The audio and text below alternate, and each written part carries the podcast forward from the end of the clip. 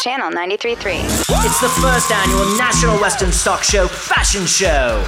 Let's get it started with Ed in his blazing scarlet bandana. Wait, that's his neck. Try me, Ed. Matching his MAGA hat and devil boots. Also, notice the belt buckle. Mega size is so 2018. This year, super mega size is all the rage. There's enough space to fit the entire sentence. Don't mess with Texas. Next up is Tammy Lynn. Here she is, fulfilling the fashion prophecy Wrangler butts drive me insane. Look closely at those bedazzled jeans. The sequins read, Ride 'em Cowboy. Bringing us to the moment we've all been waiting for. Here comes Lammy.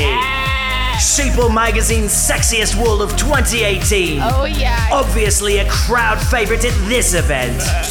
I'm Geoffrey Millier, live at the National Western Stock Show. Nerf's LOL at 505. Powered by Illegal Pete's. Search LOLs on iHeartRadio. Radio. Radio.